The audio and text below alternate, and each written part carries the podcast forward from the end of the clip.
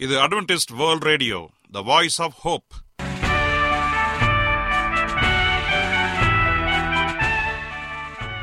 வணக்கம். அன்பான வானொலி நேயர்களே உங்கள் அனைவரையும் கர்த்தராகிய ஆண்டவர் இயேசுவின் நாமத்திலே வாழ்த்தி எங்களது இன்றைய ஒளிபரப்பை கேட்க உங்களை அன்போடு வரவேற்கிறோம். பரலோக வாழ்க்கைக்கு வழிகாட்டக்கூடிய எங்களது ஒளிபரப்பில் இன்று இடம்பெற இருக்கும் நிகழ்ச்சிகள் உடல் ஆரோக்கியத்தை குறித்த செய்திகள் ஆன்மீக சிந்தனைக்கான தேவ செய்திகள் மற்றும் காதுக்கு இனிய கீதங்கள். இன்றைய உலகில் வியாதிகளின் எண்ணிக்கையை கணக்கிட முடியாது. ஒவ்வொரு நாளிலும் பேர் தெரியாத பல பல வியாதிகளால் மனிதர்கள் இறந்து வருவதை காண்கிறோம். இந்த சூழ்நிலையில் நீங்கள் ஆரோக்கியமாக இருக்க வேண்டுமென நாங்கள் விரும்புகிறோம். உடல் நலத்தை குறித்த செய்தியை இப்போது கேட்போம். அதற்கு முன்பதாக ஓர் இனிய பாடலை கேட்டு மகிழ்வோம்.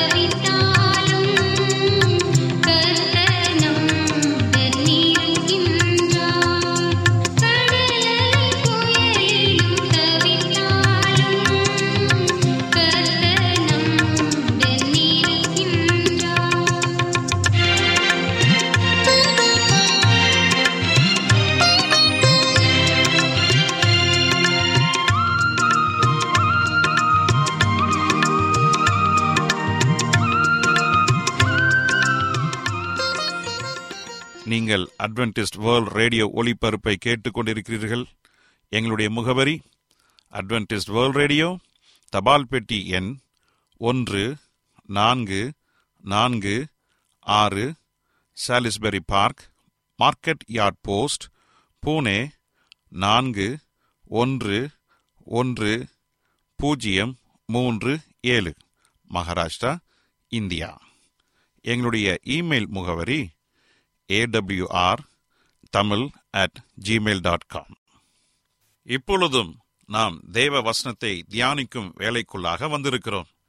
இன்றைய தேவ செய்தியை சகோதரர் ஜே எஸ் செல்வன் அவர்கள் வழங்க இருக்கிறார். மற்றவர்களை மேன்மையாக எண்ணுங்கள். கிறிஸ்துவுக்குள் அன்பான தேவ பிள்ளைகளே உங்கள் அனைவரையும் இந்த அட்வென்டிஸ்ட் உலக வானொலி நிகழ்ச்சியின் வாயிலாக சந்திப்பதிலே மிக்க மகிழ்ச்சி அடைகிறேன். உங்கள் அனைவரையும் கிறிஸ்து இயேசுவின் நாமத்தில் வாழ்த்துகிறேன்.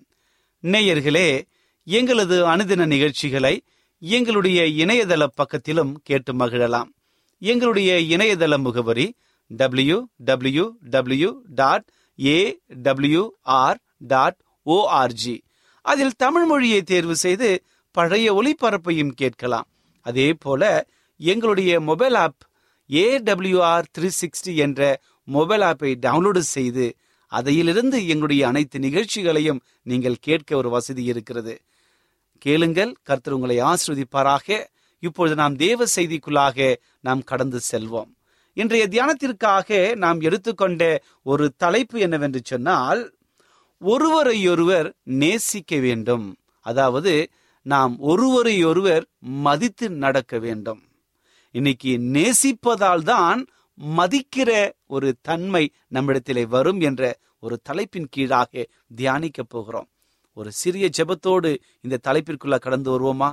கிருபையுள்ள நல்ல ஆண்டவரே இந்த நல்ல வேலைக்காக நன்றி செலுத்துகிறோம்.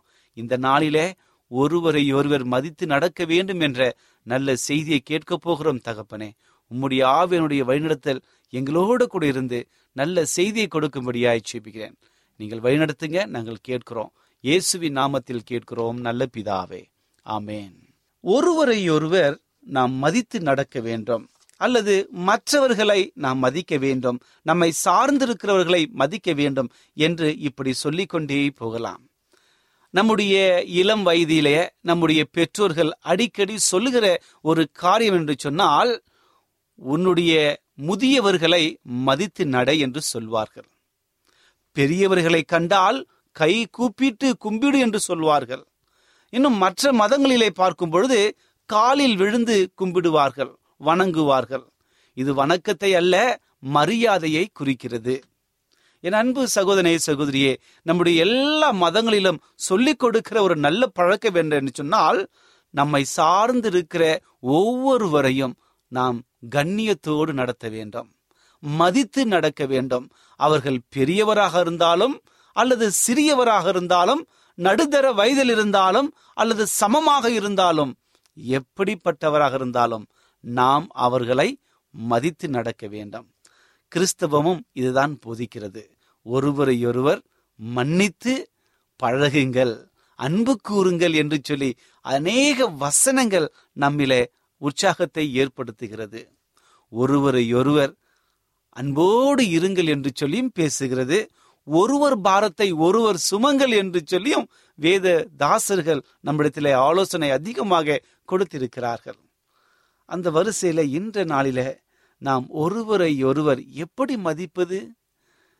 ஆண்டவர் இந்த உலகத்திலே மனிதனை படைக்கும் பொழுது ஆணும் பெண்ணுமாக படைத்தார். அவர்களை மிகவும் அற்புதமாக வழிநடத்தும்படி அநேக காரியங்களை சொல்லிக் கொடுக்கின்றார். அவர் எப்படி படைத்தார் என்று சொன்னால் அவருடைய சாயலாக படைத்தார். மனிதனை அவருடைய சாயலாக படைத்தார். அப்படி என்றால் நாம் தேவ சாயலாக இருக்கிறோம். அப்படி தேவ சாயலாக இருக்கிற நாம் நம்மை சார்ந்திருக்கிற ஒவ்வொருவரையும் நாம் இகழ்ந்து பேசலாமா? சற்று யோசித்து பாருங்கள். நாம் இ- மற்றவர்களை இகழ்ந்து அநேக வஞ்சனையோடு கபடோடு சூதோடு நாம் அவர்களை பழி வாங்கலாமா தவறான வார்த்தைகளை சொல்லி கூறலாமா என்று யோசித்து பாருங்கள். நீங்களும் நானும் அவருடைய சாயலாக இருக்கிறோம் என்பதை மறந்துவிடக்கூடாது. நாம் தேவனுடைய சாயல் நம்முடைய நண்பர்களையோ நம்முடைய சக நண்பர்களையோ அல்லது வேலை செய்கிற இடத்துல எல்லோரையும் பார்க்கும் பொழுதும் நம் ரோட்டில் நடந்து கொண்டு போயிட்டு இருக்கும் பொழுதும் மனிதர்களை பார்க்கும் பொழுது அவர்கள் தேவ சாயலாக இருக்கிறார்கள். அப்படி என்றால் தேவனை அறியாத மகனும் தேவ சாயலாக இருக்கிறான் என்பதுதான் அது உண்மையாக இருக்கிறது. ஆனால் சாத்தான் தன்னுடைய வஞ்சனையினாலே அந்த சாயலை கெடுத்து கொண்டிருக்கின்றான். தேவனுடைய குணாதிசயங்களை காட்டுவதற்கு பதிலாக சாத்தானுடைய குணாதிசயங்களை மனிதனுக்குள் புகுத்தி அவனுடைய குணாதிசயங்களை பிரதிபலிக்க செய்கின்றான். இதனால்தான் ஆண்டவர் உங்களையும் என்னையும் தேர்ந்தெடுத்து தேவனுடைய குணாதிசயங்களை நாம் பிரதிபலிக்க வேண்டும் என்று சொல்லி எண்ணுகிறார். அந்த பிரதிபலிப்பிலிருந்து அந்த சாத்தானுடைய குணாதிசயங்களை காட்டுகிற மக்களுக்கு ஒரு பாடமாக அவர்களை வழிநடத்த ஆண்டு நம்மை தெரிந்தெடுத்திருக்கின்றார். இந்த ஒரு கருத்தை நாம் என்றுமே மறந்துவிடக்கூடாது. தேவதாசர்கள் வேதாகமத்திலே ஆதியாக முதல் வெளியாகம வரை இருக்கின்ற ஒவ்வொரு கதாபாத்திரங்களை நாம் படிக்கும் பொழுது தேவனுடைய குணாதிசயங்களை வெளிப்படுத்தி ஒருவரை ஒருவர் தாங்கி பிடித்து கொண்டார்கள். பாவத்திலே கடந்து போகிறவர்களை பிடித்து வைத்து அவர்களுக்கு நல்ல யோசனைகளை சொல்ல முற்பட்டார்கள். கேட்டவர்கள் ரட்சிக்கப்பட்டார்கள் கேட்க மறந்து நிராகரித்தவர்களை ஆண்டவர் அழித்து போட்டார்.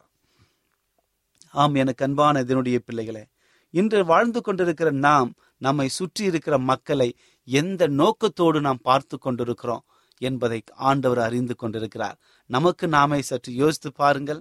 நாம் என்னை சார்ந்திருக்கிற மக்களை அன்போடு நடத்துகிறேனா? புன்முருளோடு நான் வழிநடத்துகிறேனா என்பதை பாருங்கள். அன்பு என்பது எப்படி இருக்க வேண்டும்? நம்மை சார்ந்திருக்கிற அன்பு என்பது மிக நேர்த்தியான அன்பு. அது ஆண்டருடைய அன்பாக இருக்க வேண்டும். இன்றைக்கு ஆண்டருடைய அன்பு நம்மளே வழிநடத்த நம் பாக்கியவான்களாக இருக்க வேண்டும். ஆண்டோரோடு இணைந்திருக்க வேண்டும் என்று சொல்லி வேதாகமத்திலே அப்போஸ் நாகிய பவுல் இங்கே சொல்லுகிறார். ஒன்று குழந்தையர் பதிமூன்றாம் அதிகாரம் முழுவதுமே அன்பின் அதிகாரம் என்று சொல்வார்கள். குறிப்பாக நான் மனுஷர் பாஷைகளையும் தூதர் பாஷைகளையும் பேசினாலும் அன்பு எனக்கு இராவிட்டால் சத்தமிடுகிற வெண்கலம் போலவும் ஓசையிடுகிற கைத்தாளம் போலவும் இருப்பேன். நான் தீர்க்க தரிசன வரத்தை உடையவனாயிருந்தும் சகல ரகசியங்களையும் சகல அறிவையும் அறிந்தாலும் மலைகளை பெயர்க்கத்தக்கதாக சகல விசுவாசம் உள்ளவனாயிருந்தாலும் அன்பு எனக்கு இராவிட்டால் நான் ஒன்றுமே இல்லை. எனக்கு உண்டான யாவற்றையும் நான் அன்னதானம் பண்ணினாலும் என் சரீரத்தை சுற்றறிப்பதற்கு கொடுத்தாலும் அன்பு எனக்கு இராவிட்டால் எனக்கு ஒரு பிரயோஜனம் இல்லை என்று சொல்லி இங்கே கூறுகிறது. அந்த அன்பு நாம் இதுதான் இது மனிதனுடைய அன்பை சுட்டி காட்டவில்லை இது தேவ அன்பை சுட்டி காட்டுகிறது என்னுடைய மன் மனிதனுடைய அன்பு மாய்மாலன் அன்பாக இருக்கிறது. மனிதன் நடித்து கொண்டிருக்கிறான் வேஷமாகவே திரிந்து கொண்டிருக்கிறான். ஏனென்று சொன்னால் சாத்தானுடைய குணாதிசயங்களை அவன் பிரதிபலித்துக் கொண்டிருக்கிறான். ஏனென்றால் இந்த கடைசி காலத்துல தேவனுடைய அன்பு இதுதான் தேவனுடைய அன்பு. சுய இருதய சுத்தமான இருதயத்தோடு நாம் மக்களுக்கு அன்பை பிரதி காட்ட வேண்டும். அந்த அன்பு எப்படி இருக்க வேண்டும்? அந்த அன்பு நீடிய சாந்தமும் தயவு உள்ளதாக இருக்க வேண்டும். அந்த அன்புக்கு பொறாமை இருக்கக்கூடாது. அந்த அன்பு தன்னைத்தானே புகழக்கூடாது. அந்த அன்பு இருமாப்பா இருக்கக்கூடாது. அயோக்கியமானதை செய்யக்கூடாது. தற்பெழுவை நாடாடக்கூடாது சினம் அடையக்கூடாது தீங்கு நினையக்கூடாது. அநியாயத்திலே சந்தோஷப்படாமல் சத்தியத்திலே சந்தோஷப்பட வேண்டும். அந்த அன்பு சகலத்தையும் தாங்க வேண்டும் சகலத்தையும் விசுவாசிக்க வேண்டும் சகலத்தையும் நம்ப வேண்டும் சகலத்தையும் சகிக்க வேண்டும். இந்த அன்பு ஒரு காலம் ஒழியாது. பாருங்கள். இந்த அன்பு தான் தேவனுடைய அன்பை காட்டுகிறது. இது தேவனுடைய குணாதிசயத்தை காட்டுகிறது. இந்த அன்பு நம்மிடத்துல இருக்கிறதா? இன்னைக்கு நாம் காட்டுகிற அன்பு ஒருவரை ஒருவர் மதித்து நடப்பதற்கு இந்த அன்பு அவசியமாக இருக்கிறது. இந்த அன்பை நாம் எப்படி பெற்றுக்கொள்வது? சற்று யோசித்து பார்த்தீங்களா? நம்முடைய வாழ்க்கையை சற்று யோசித்து பாருங்க. இந்த நான் அன்பு செலுத்துகிறேன் நான் அன்பு செலுத்துகிறேன் என்று சொல்லி போகிற இடமெல்லாம் சொல்லி கொண்டிருந்தால் இப்ப படித்த இந்த குணாதிசயத்தின் அன்பு இருக்கிறதா என்று யோசித்து பாருங்கள். இந்த அன்பு நமக்கு வருவதற்கு ஆண்டவர் ஒருவர் தான் நமக்கு துணை. அவரால் தான் இந்த அன்பை கொடுக்க முடியும். இந்த உலகத்துல மற்றவர்களுக்கு ஏற்றாப்பல் மாற்றிக் கொள்வதற்கு நான் பச்சோந்திகள் அல்ல. பச்சோந்திகள் என்று சொன்னால் ஓனானை போல இருக்கும். மரத்திற்கு போனால் பச்சையாக மாறும். சமவெளிக்கு வந்தால் அது வந்து ஒரு காக்கி கலர்ல மாறும். இப்படியாக தன்னுடைய நிறங்களை மாற்றிக்கொண்டே போகும். அதே போல மனிதனுடைய வாழ்க்கையும் இன்றைக்கு பச்சோந்திகளாக காணப்படுகிறார்கள். இங்கே ஒன்று பேசி அன்பாக இருப்பதைப் போல காட்டுகிறார்கள். அங்கே போய் இது இவற்றையெல்லாம் மறந்துவிட்டு இன்னொன்றை நம்புகிறார்கள். இது நிலையற்றதாக காணப்படுகிறது. ஆண்டுடைய அன்பு அப்படி அல்ல. ஆண்டுடைய அன்பு மிகவும் நேர்த்தியாக மீ சகலத்தையும் சகிப்பதாக சகலத்தையும் தாங்குவதாக சகலத்தையும் விசுவாசிக்காக இப்படிப்பட்ட அன்பாக இருக்கிறது. ஆகவே நம்முடைய வாழ்க்கையில இந்த அன்பை சரியாக பிரதிபலித்துக் கொள்ள ஆண்டவர் கொடுத்திருக்கிற ஒரு ஆலோசனை என்று சொன்னால் பத்து கற்பனைகள். நம்முடைய வாழ்க்கையில ஆண்டவர் இந்த பத்து கற்பனைகளை நம்மிடத்தில் வைத்தார் என்று சொன்னால் அந்த அன்பு பூரணம் அடையும் அந்த அன்பு நமக்கும் நம்மை சார்ந்திருக்கிறவர்களுக்கும் இந்த அன்பை மிக நேர்த்தியாக காட்டுவதற்கு தேவனுடைய அன்பை பிரதிபலிப்பதற்கு இந்த பத்து கற்பனைகள் உதவியாக இருக்கிறது. ஏனென்று சொன்னால் இந்த பத்து கற்பனைகள் இரண்டாக பிரிக்கப்படுகிறது. ஒன்று நமக்கும் ஆண்டவருக்கும் இருக்கிற அன்பை அது சுட்டி காட்டுகிறது நமக்கும் ஆண்டவருக்கும் இருக்கின்ற உறவு எப்படிப்பட்டதாக இருக்க வேண்டும்? ஆண்டவரோடு இருக்கிற உறவு அவர் எதிர்பார்க்கிற உறவோடு இருக்க வேண்டும். அதாவது முதல் நான்கு கற்பனைகள் தேவனுக்கும் நமக்கும் இருக்கிற உறவை சுட்டி காட்டுகிறது என்னவென்று சொன்னால் தேவன் இல்லாமல் வேறு எந்த தெய்வத்தையும் நாம் வணங்கக்கூடாது. இரண்டாவதாக சிலை வணக்கத்தை நாம் தவிர்க்க வேண்டும். மூன்றாவதாக தேவனுடைய நாமத்தை வீணிலை வழங்கக்கூடாது. நான்காவதாக தேவன் உண்டாக்கிய பரிசுத்த ஓய்வு நாளை உண்மையோடு ஆசரிக்க வேண்டும். இந்த நான்கு காரியங்களை செய்வோம் என்று சொன்னால் ஆண்டோரோடு நெருங்கிய அன்பை வைத்திருப்போம். இன்னும் ஆறு இருக்கிறது. அந்த ஆறு வந்து நமக்கும் நம்மை சார்ந்திருக்கிறவர்களுக்கும் இருக்கிற அன்பை அது காட்டுகிறது. தேவ அன்பு வர வேண்டும் என்று சொன்னால் ஒன்று குழந்தையர் பதிமூன்றாம் அதிகாரத்தில் சொல்லப்பட்ட உண்மையான தேவ அன்பு நம்மிடத்தில் பிரதிபலிக்க வேண்டும் என்றால் இந்த ஆறு காரியங்களும் செய்ய வேண்டும். யாத்திராகமத்தில் இருபதாம் அதிகாரத்தில் கொடுக்கப்பட்ட இந்த காரியத்தை கவனியுங்கள்.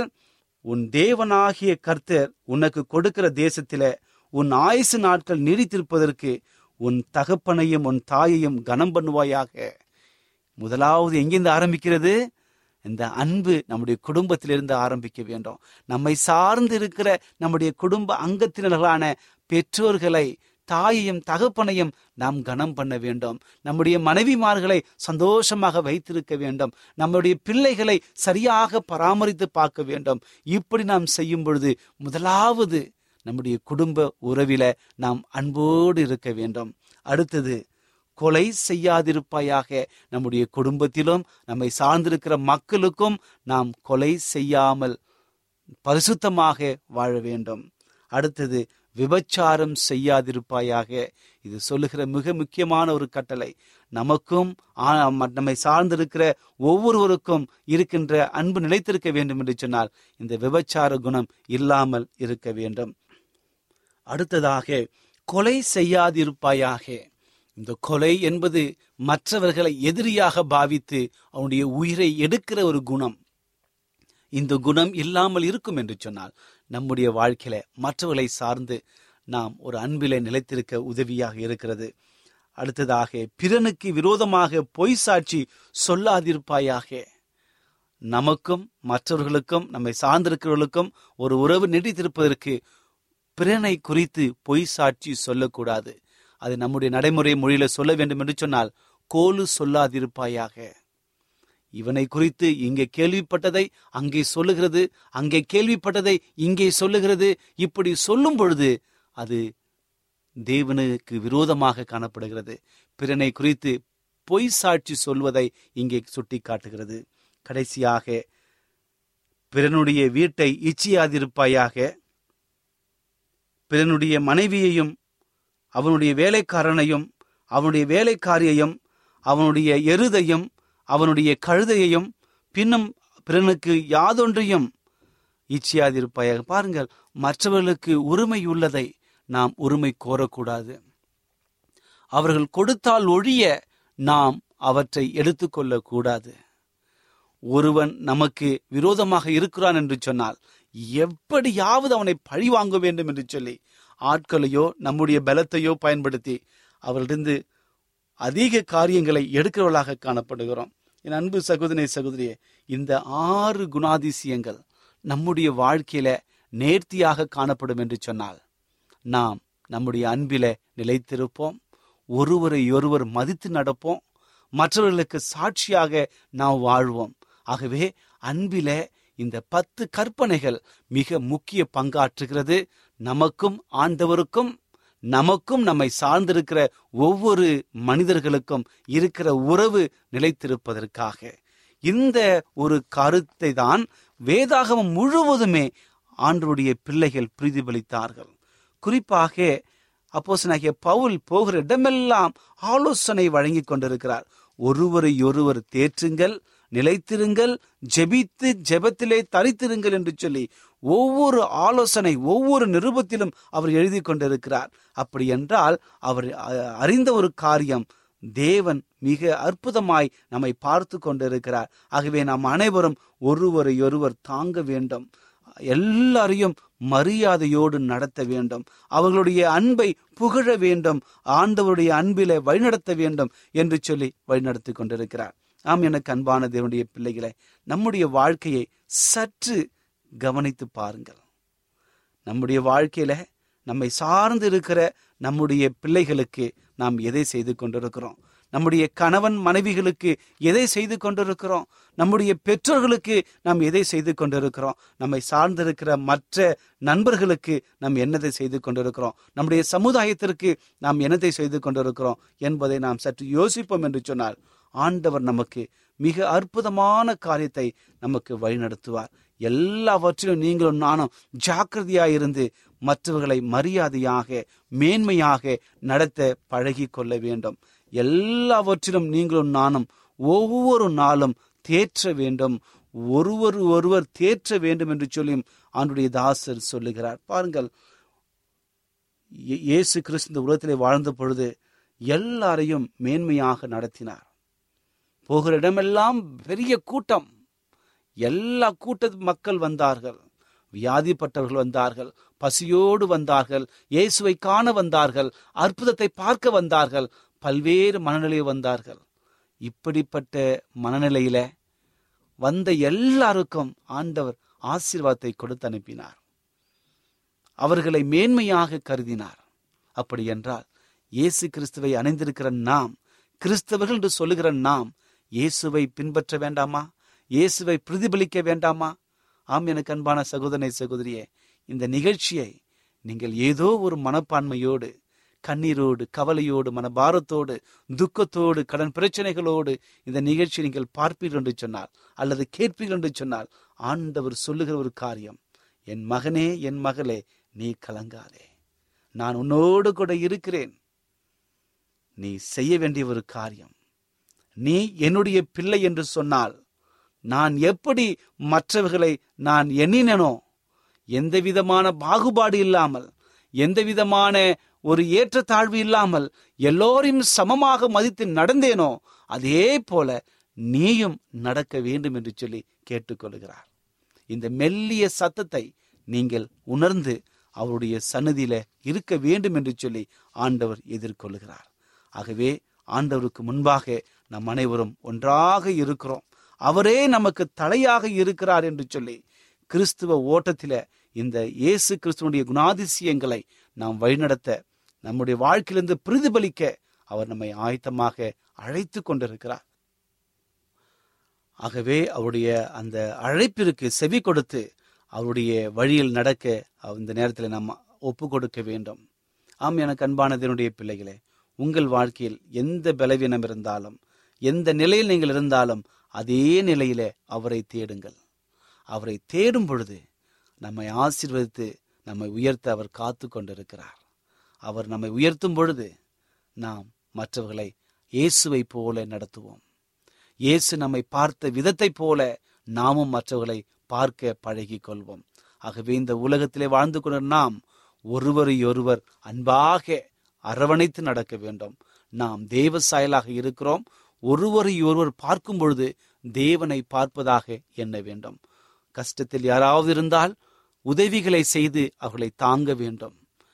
அல்லது ஏதாவது ஆலோசனைகள் தேவைப்பட்டால் ஜெபத்தோடு ஆலோசனை வழங்கி அவர்களை உற்சாகப்படுத்துங்கள். எந்த தேவையில் இருந்தாலும் அந்த தேவையை சந்திக்க ஆண்டவர் நம்மை ஆசீர்வதிப்பார்.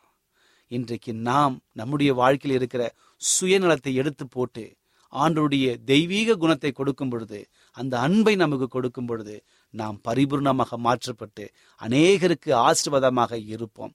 இப்படிப்பட்ட ஆசீர்வாதம் உங்களுக்கு வர வேண்டும் என்று சொன்னால் ஆண்டவரை உண்மையோடு தேடி அவரை அர்ப்பணித்து காரியங்களை செய்யுங்கள். அவர் நம்முடைய வாழ்க்கையில் இடைப்படும் பொழுது எல்லாவற்றையும் நன்மையாக மாற்றுவார். இப்படிப்பட்ட ஆசீர்வாதம் உங்களுக்கு வரும் பொழுது உங்கள் துக்கம் சந்தோஷமாக மாறும். கர்த்தர் உங்கள் அனைவரையும் ஆசீர்வதிப்பாராக. ஜெபிப்போமா? கிருபையுள்ள நல்ல ஆண்டவரே இந்த நல்ல வேலைக்காக நன்றி செலுத்துகிறோம். இந்த நாளிலே நல்ல செய்தியை கொடுத்தமைக்காக நன்றி. ஒருவரை ஒருவர் மேன்மையாக நடத்த வேண்டும். அதற்கு அன்பு அவசியம் என்பதையும் அந்த அன்பு பத்து கற்பில் காட்டப்பட்ட முக்கிய அம்சங்களை எங்களுடைய வாழ்க்கையில பிரதிபலிக்க எங்களை வழிநடத்த வேண்டும் என்று சொல்லி ஒரு நல்ல செய்தியை கொடுத்தமைக்காக நன்றி. இந்த செய்தியை எங்களுடைய வாழ்க்கையில அபியாசித்து ஒருவரையொருவர் நேசித்து உம்முடைய அன்பை வழிநடத்த எங்களை வழிநடத்தும்படியாக செய்கிறோம். இந்த செய்தியை கேட்டுக்கொண்டிருக்கிற ஒவ்வொருவரையும் ஆசீர்வதிங்க. அவருடைய வாழ்க்கையில் காணப்படுகிற எல்லா துயரங்களையும் வியாகுலங்களையும் கஷ்டங்களையும் கண்ணீர்களையும் கடன் பிரச்சனைகளையும் இந்த நேரத்தில் நீங்கள் மாற்றும்படியாய் விடுதலையை கொடுக்கும்படியாய் கெஞ்சுகிறோம். இந்த நிகழ்ச்சி எங்களுக்கு ஆசீர்வாதமாக இருந்தது என்று சொல்லி அநேக சாட்சிகளை கேட்டு உண்மை நாங்கள் மகிமைப்படுத்த நாங்கள் வழிநடத்தும்படியாய் செய்கிறோம் இந்த செய்தியை கேட்டுக்கொண்டு எல்லாரையும் ஆசீர்வதிங்க. உங்களுடைய பரிசுத்த பாதுகாப்பை அவர்களை உணர்த்தி இந்த கொரோனா காலங்களிலே அவளை அற்புதமாய் நடத்தும்படியாய் இயேசுவின் நாமத்தில் கேட்கிறோம். நல்ல பிதாவே. ஆமே என்ன நேயர்களே இன்றைய தேவ செய்தி உங்களுக்கு ஆசீர்வாதமாக இருந்திருக்கும் என்று நாங்கள் கத்தருக்குள் நம்புகிறோம். எங்களுடைய இன்றைய ஒளிபரப்பின் மூலமாக நீங்கள் கேட்டு பயனடைந்த நன்மைகளையும் சாட்சிகளையும் எங்களுடைய நிகழ்ச்சியை குறித்த உங்களுடைய கருத்துகளையும் விமர்சனங்களையும் எங்களுக்கு எழுதி அனுப்புமாறு உங்களை அன்புடன் வேண்டிக் கொள்கிறோம். எங்களுடைய முகவரி அட்வென்டிஸ்ட் வேர்ல்ட் ரேடியோ தபால் பெட்டி எண் ஒன்று நான்கு நான்கு ஆறு Salisbury Park market yard post Pune நான்கு ஒன்று ஒன்று பூஜ்ஜியம் மூன்று ஏழு. மகாராஷ்டிரா. இந்தியா. எங்களுடைய இமெயில் முகவரி AWR Tamil at Gmail dot com இத்துடன் எங்களது இன்றைய ஒளிபரப்பு நிறைவு பெறுகிறது. மீண்டும் நாளைய தினம் இதே அலைவரிசையில் அரை மணி நேரம் முன்மதாக சந்திப்போம். கத்தத்தாமே தாமே உங்கள் அனைவரையும் ஆசிர்வதிப்பாராக. உங்களிடமிருந்து விடை பெறுவது ஆர் விக்டர் செல்வன்